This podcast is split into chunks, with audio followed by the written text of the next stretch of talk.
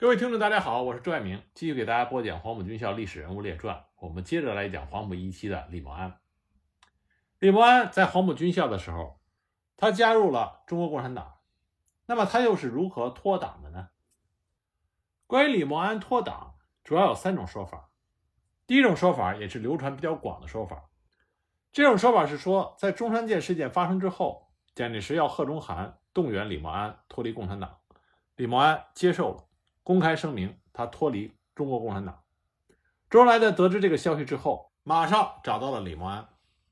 情绪非常激动。他对李默庵说：“李默庵，你是黄埔学生中第一个参加共产党，也是第一个退出共产党。开好头的是你，干坏事的也是你，你太使我失望了。”那么这个说法呢，在一九四三年重庆中共中央南方局干部学习会上提到，当时听众不多，流传不广。一九八零年，周恩来的上述讲话被整理记载在周恩来选集上册，并且公开发表，流传开始广泛起来。本来李默庵就是名人，但是淡出了中国政坛，隐居海外，销声匿迹，不被大家所熟悉。结果有了周恩来说的这两个第一，就引起了大家的注意，有心留意的人也记得比较清楚。那这种说法流传最广，因为周恩来当时是中共在广州的领导人之一，又是第一军的副党代表，所以关于李默庵脱党的说法更具有权威性，更容易被大家所相信。第二种说法是来自于包惠僧的回忆。中山舰事件之后，蒋介石提出党军中不准跨党的要求，中共为了统一战线的巩固，不至于破裂，委曲求全，采取了退让迁就的政策，决定送一批跨党的中共党员给国民党，使他们自动脱党，同邵力子一样的办法。最初提出的名单中就有李默庵。李默庵当时不愿意脱党，但是过了不多久，他的思想发生了变化，登记脱离了中国共产党。包惠僧在中山舰事件前后任第一军第二十师党代表，是李默庵的直接上司。有一段时间里，李默庵是一直跟随着包惠僧工作。我们上一集提到过，包惠僧在黄埔军校任后方政治部主任，李默庵在政治部任干事，包惠僧调任第一师第三团党代表，李默庵任三团党代表室少校干事，包惠僧升任第二十师党代表，李默庵升任第二十师第六十团党代表。包惠僧和周恩来一样，也是第一军的高级政工干部，都是在这次清党中因为不愿意退出中共而被清理出第一军的。他的回忆同样具有权威性。那么这两种说法的共同点都是，李默庵终究是脱离了中国共产党，不同点是，前者是完全的主动，后者是从党的要求再变成主动脱党。关于李默庵是第一个退出共产党的黄埔学生的这种说法，曾经引起了李默庵强烈的不满，他曾经提出过抗议。那么到底真实的情况是什么样子的呢？李默庵在他的回忆录里提及过他脱党的经历。革命加恋爱是中国大革命时期革命青年知识分子的一种时尚，也是中国近代第一次思想解放运动新文化运动的成果之一。新文化运动提出了打倒孔家店，冲破一切封建的纲常罗网和吃人的礼教，主张婚姻自由、恋爱自由。一时之间，中国大地有许多革命的青年知识分子坚决地与传统的包办婚姻决裂，自己寻觅情同意合的对象，恋爱结合。广州作为当时革命的中心，革命青年的集散地，这个风气尤为的浓烈。黄埔一期的李之龙、许继慎等人都是在这个时期重新结婚的。那么第一次东征回校之后，有一位广东籍的同学经常约李默庵在星期天进城去他家里玩，有一次提出给李默庵介绍对象，并带他去见一个直系女子学校的姓曾的女学生。南国的姑娘虽然长得不像家乡的姑娘皮肤白皙，但却是大家闺秀，从小长在城里，不必要参加体力劳动，小巧玲珑，看起来楚楚动人，又知书达理，还是挺匹配的。李默庵对这位曾姑娘颇有好感，你来我往，就建立了恋爱关系。正当李默庵沉浸于爱情之中的时候，第二次东征的军号吹响了，他马上随军出征。东征胜利班师回广州，一晃已经过去了三个月。如果说初恋的情人是一日不见如隔三秋，那么对李默安来说，这三个月就是恍如隔世了。当时的李默安已经升任为第一军教导师第二团党代表，他的部队正在北郊集训，广州城近在咫尺，客观上也给他和他的恋人提供了接触的便利。所以珠江岸旁、黄花岗下，到处都留下了他们谈恋爱的踪影。一九二六年二月中旬，已经由教导师改为二十师的六十团移师东莞集训。第六十团原来是建国越军第二师师长张民达的旧部，当时蒋介石对这支部队非常的不满意，认为训练差，风气也差，提出了公开的批评。既然蒋介石提出批评了，那么作为学生又是部下，当然要努力的训练管教好这支部队。在东莞，李默安协助叶剑英在军政两方面严格的训练部队，一时之间忙得不可开交，经常就耽搁了赶赴去参加党小组开会的时间。东征军抵达潮汕之后，蒋介石开始重视他所下辖部队的两党纠纷问题，逐渐暴露出他反共的心态。一九二五年十二月十一日晚，蒋介石在东征军总指挥部汕头宴请苏俄军事顾问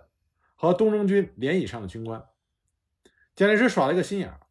他煽动何应钦、顾祝同、钱大钧、刘峙、陈继承、蒋鼎文等人轮番的敬酒，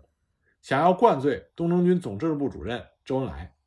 然后让他交出黄埔军校和第一军中的中共党员名单。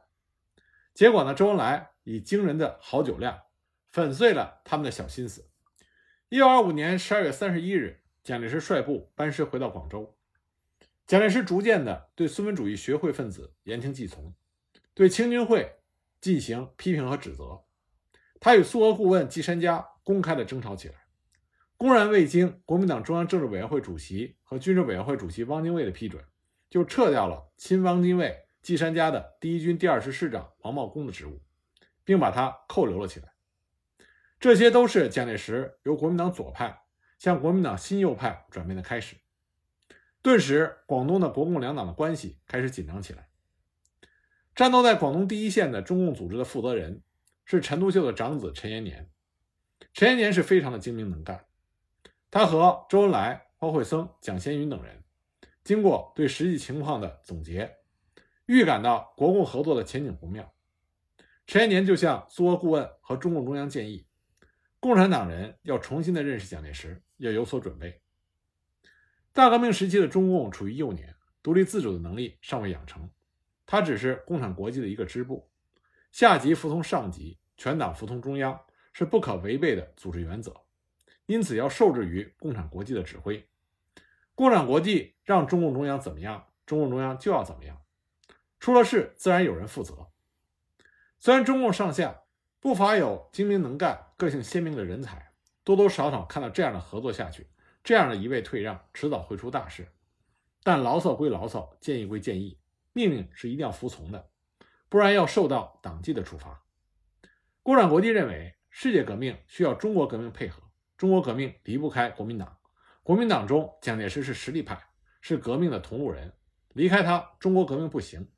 中共只能与蒋介石、国民党妥协，只能退让。陈延年、周恩来等人回天无力，对上级命令只能服从。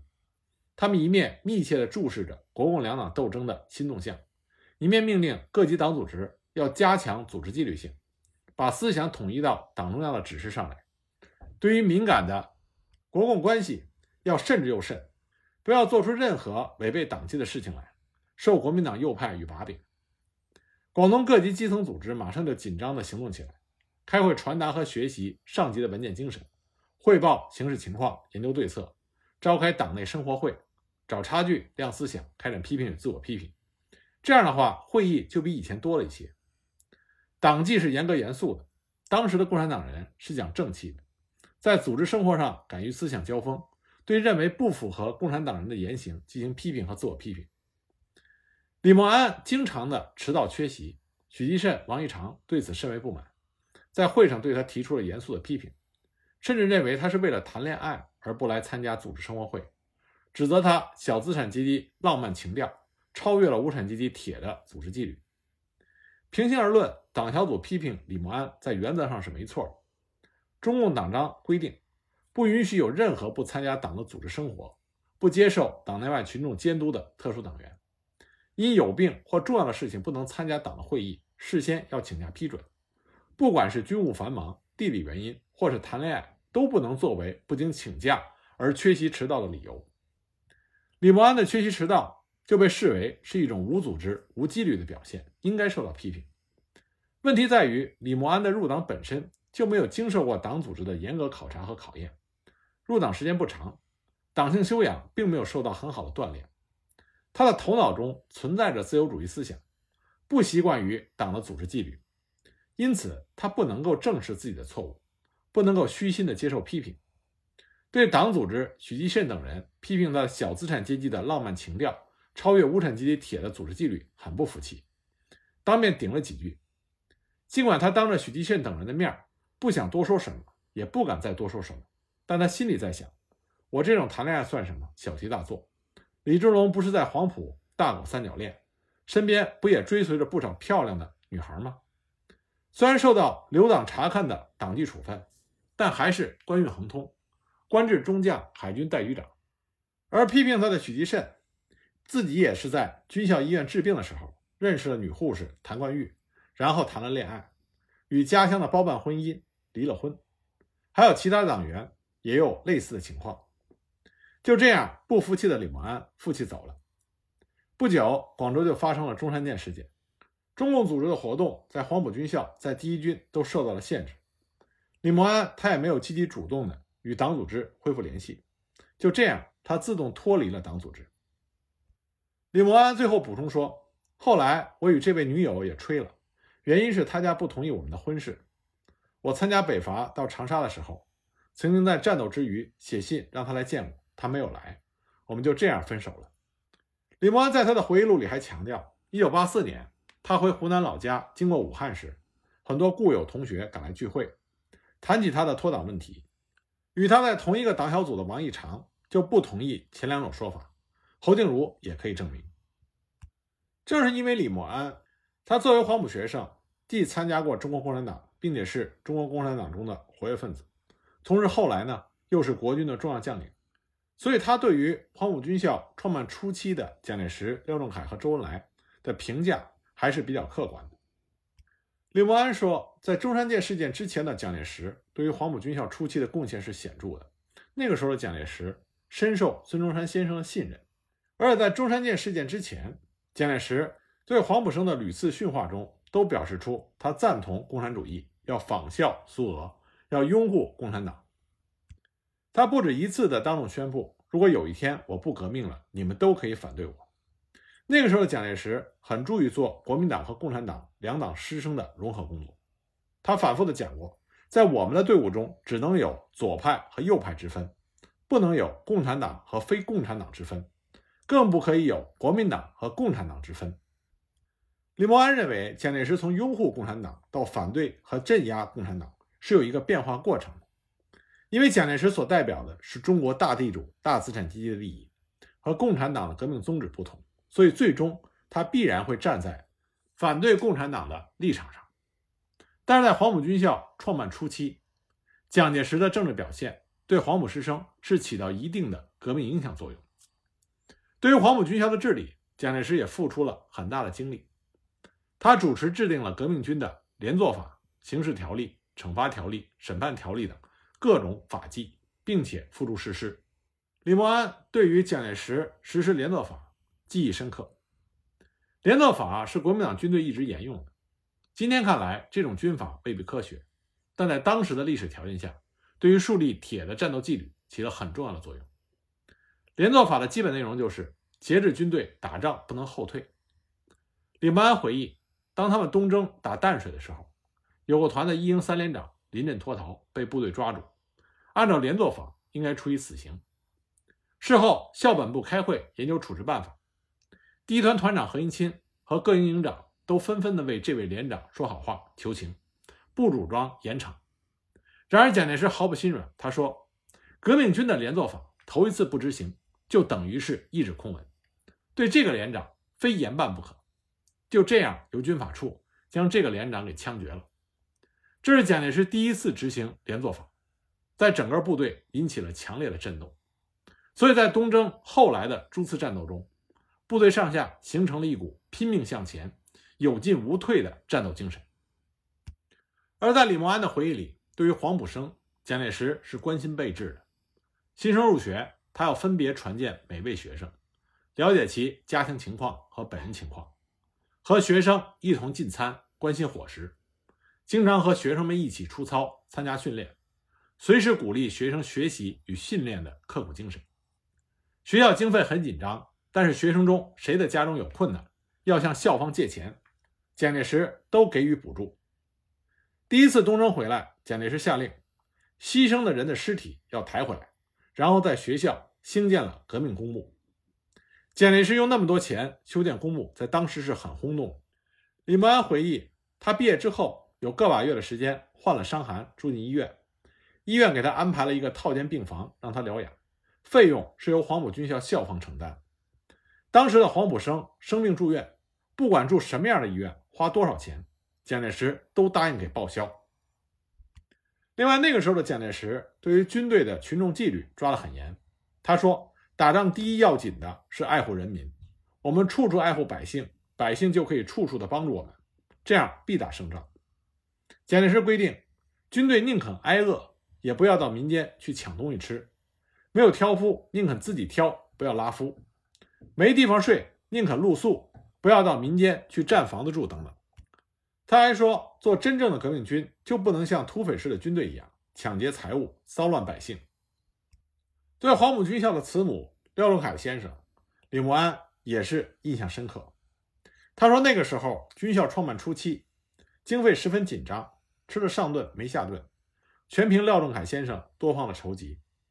每到周六，廖仲恺先生经常乘船送钱过来，那时候的钱是一百元装一个小布袋，如果是几千元的话，可是一大堆。学生们每次看见廖仲恺先生送钱来，高兴地奔走相告，这样的情景发生过很多次。廖仲恺先生虽然不住校，但是经常会过来参加会议办公，而且看望学生。他的官职很高，却没有一点的官架子。他经常到各个学生队视察工作，问寒问暖，学生提出什么困难，他总是千方百计地给予解决。过端午节，为了远离父母的学生能够体会到家庭的温暖，廖仲恺先生还发给学生每人三颗荔枝，因此他受到学生们由衷的尊敬和爱戴，大家都称他为黄埔军校之母。值得一提的是，一九八二年陈立夫在美国的世界日报撰写了追忆廖仲恺先烈一文。在这篇文章中，陈立夫声称廖仲恺是被中国共产党所杀。李默庵读到这篇文章十分有气，所以十二月十日在华侨日报以张振仪的笔名发表了驳斥陈立夫捏造廖仲恺为中共所杀之言论的文章。文章肯定了廖仲恺的功绩，驳斥了廖仲恺先生是被中共所杀的言论。李默庵对于周恩来的评价是非常高的。他说，作为黄埔军校政治部主任的周恩来，他非常善于协调和解决学校左派与右派之间以及校本部内部之间的矛盾，深受蒋介石的信任与器重。李默庵说，对于周恩来的工作，蒋介石可以说是大力支持的。出现分歧意见，蒋介石总是表态支持周恩来。那个时期的周恩来不仅得到了左派，也得到了国民党右派人物的敬重。不少优秀的黄埔学生都是因为对周恩来的敬重和爱戴，那么通过周恩来的介绍加入了中国共产党，比如像侯镜如、宋希濂、曹渊，当然也包括李默庵他自己。李默庵认为，黄埔军校的那种新气象，包括后来黄埔学生军的那种新气象，主要的贡献都是来自于周恩来。一九二六年北伐开始，李默庵随军出征，在攻克武昌之后，因为俘虏了吴佩孚部队的很多人，部队进行了扩编，成立了补充第五团，蒋先云任补充第五团团长，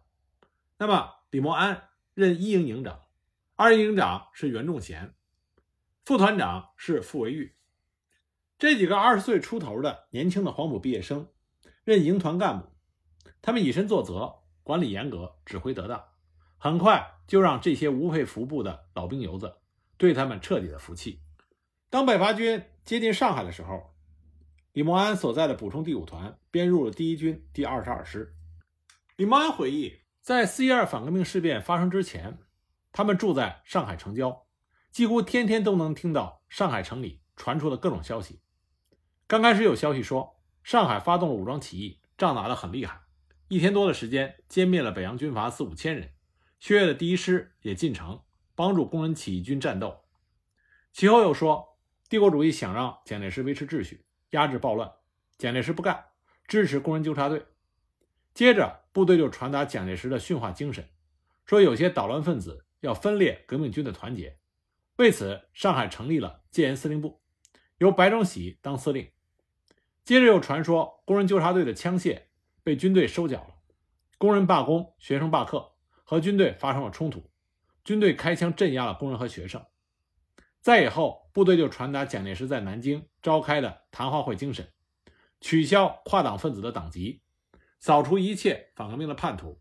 说中共要想消灭国民党，破坏国民革命，要让他们的劳动政府代替国民政府，国民党再也不能容忍共产党阴谋盗窃挑拨，要驱逐共产党，建立纯粹三民主义的国民党等等。这些消息传来，让李默庵感觉到头昏脑胀，难辨真伪。共产党和国民党有合作也有矛盾，这一点李默庵很清楚，但是共产党是不是真要破坏国民革命，推翻国民政府，李默庵怎么也想不通。从他身边的那些共产党员的朋友来看，他们作战勇敢，为人正派，并不像是要搞什么阴谋的。蒋介石过去要团结共产党，现在又要驱逐共产党，这又是什么目的呢？李默庵想不通，但是他认定军中的一句古语，叫做以服从命令为天职，随着长官们的意思去办就是了。这是当时很多黄埔生的一种心态。紧接着李默庵所在部队就开始整训，有的团开始搜捕共产党员。有一天李默庵听说共产党员被捕以后立刻被处决，他觉得事态严重，他赶紧到团部去找副团长傅维玉，因为傅维玉是共产党员，想把消息告诉他。当他赶到团部的时候，傅维玉已经走了，不知去向。李默庵又赶到二营，想告知二营营长袁仲贤，因为袁仲贤也是共产党员，结果袁仲贤也不在了。这两位曾经并肩血战的好朋友不辞而别，让李默庵心里很难过。那么在傅维玉离去之后，李默庵就被任命为代理团长，率团开进了上海，驻南市区，担任巡逻警卫工作。也就是在上海驻防这段期间，李默庵认识了他后来的太太顾林，两个人相爱并且结了婚，之后一起生活了六十二年，相处的夫妻感情非常好。四一二反革命事变发生之后，宁汉双方激烈的对抗，冯玉祥出面进行调停。在这个期间，蒋介石在八月十三日突然宣布下野，辞去了国民革命军总司令的职务。蒋介石下野原因很多，最基本的是各派军阀纷争，矛盾激化。下野的直接原因是桂系军阀逼宫。桂系虽然受到蒋介石的节制，但李宗仁、白崇禧对蒋介石口服心不服，并且移兵于南京的四周。蒋介石下野也是为了暂避锋芒。九月十六日，国民党成立了中央特别委员会应付局面。蒋介石一下野，张作霖就想趁着国民党政局不稳的时候南征。他在河北威逼阎锡山部，在河南进攻冯玉祥部。在这之前，孙传芳已经北上投靠了张作霖，那张作霖就命令孙传芳在津浦县发动攻势。九月二十六日，孙传芳的三个师趁着雾夜偷渡长江，并且迅速占领了南京以东的栖霞山、龙潭车站，切断了宁沪交通，形势极其危险。李宗仁出面与武汉方面达成了妥协，在何应钦的配合下，与东西方面夹击孙传芳部。李默庵当时受命令率部开赴丹阳。这个时候补充第五团已经改为第六十五团，仍归属第一军第二十二师。龙潭之战我们之前在讲很多国军将领的时候都讲到过，因为大部分著名的国军将领都参加过龙潭之战。整个龙潭之战毙敌一万多人，俘敌三万多人。此次作战主要是由国民革命军第一军和第七军参加了作战，这两军伤亡了八千多人。白崇禧后来在回忆龙潭之战的时候就说，龙潭之役实在没有什么了不起的战略战术，只是尽量的抽调后来之兵，使之开赴前线拼命，全是打硬仗。是役双方的死亡很重。我与何将军在土敏土场会师之后，肃清残敌，清理战场，当时敌我双方真的是尸体遍野。我们发动市敏土场及红十字会收尸，结果收不胜收。据说半年之内，火车经过龙潭，尸臭仍然逼人。但是白崇禧也说，龙潭之役在北伐大业中是最重要的一仗，因为胜利了才能西征消灭唐生智之反动力量，才能迁都南京，稳定国内的政治局面。龙潭战役是北伐大业成败之关键。李伯安说，能够参加如此重要的战役，他一直深感自豪。龙潭战役对他的锻炼很大，对北伐胜利的作用也很大。在这次作战中，广大的黄埔学生在战斗中表现得英勇顽强。据说在龙潭战役中牺牲的各期黄埔同学多达五百多人。北伐即将完成的时候，蒋介石为了减少军费负担，从事经济建设，所以进行了国民革命军的裁军。国民革命军第一军的裁编方案是军改师，师改旅，这样原来作为军下辖九个团，现在改为师下辖六个团，也就是要裁去三个团。李默庵因为在北伐作战中战绩突出，所以呢不降反升，被调任到第十一师三十一旅这旅长。那么李默庵这三十一旅下辖两个团，六十一团团长关林征，六十二团团长萧乾。那我们知道，十一师是蒋介石的直系主力部队，在北伐完成之后，参加了连年不断的派系混战，而李默庵率领三十一旅也是驰骋沙场。那么他的表现如何呢？我们下一集再给大家继续讲。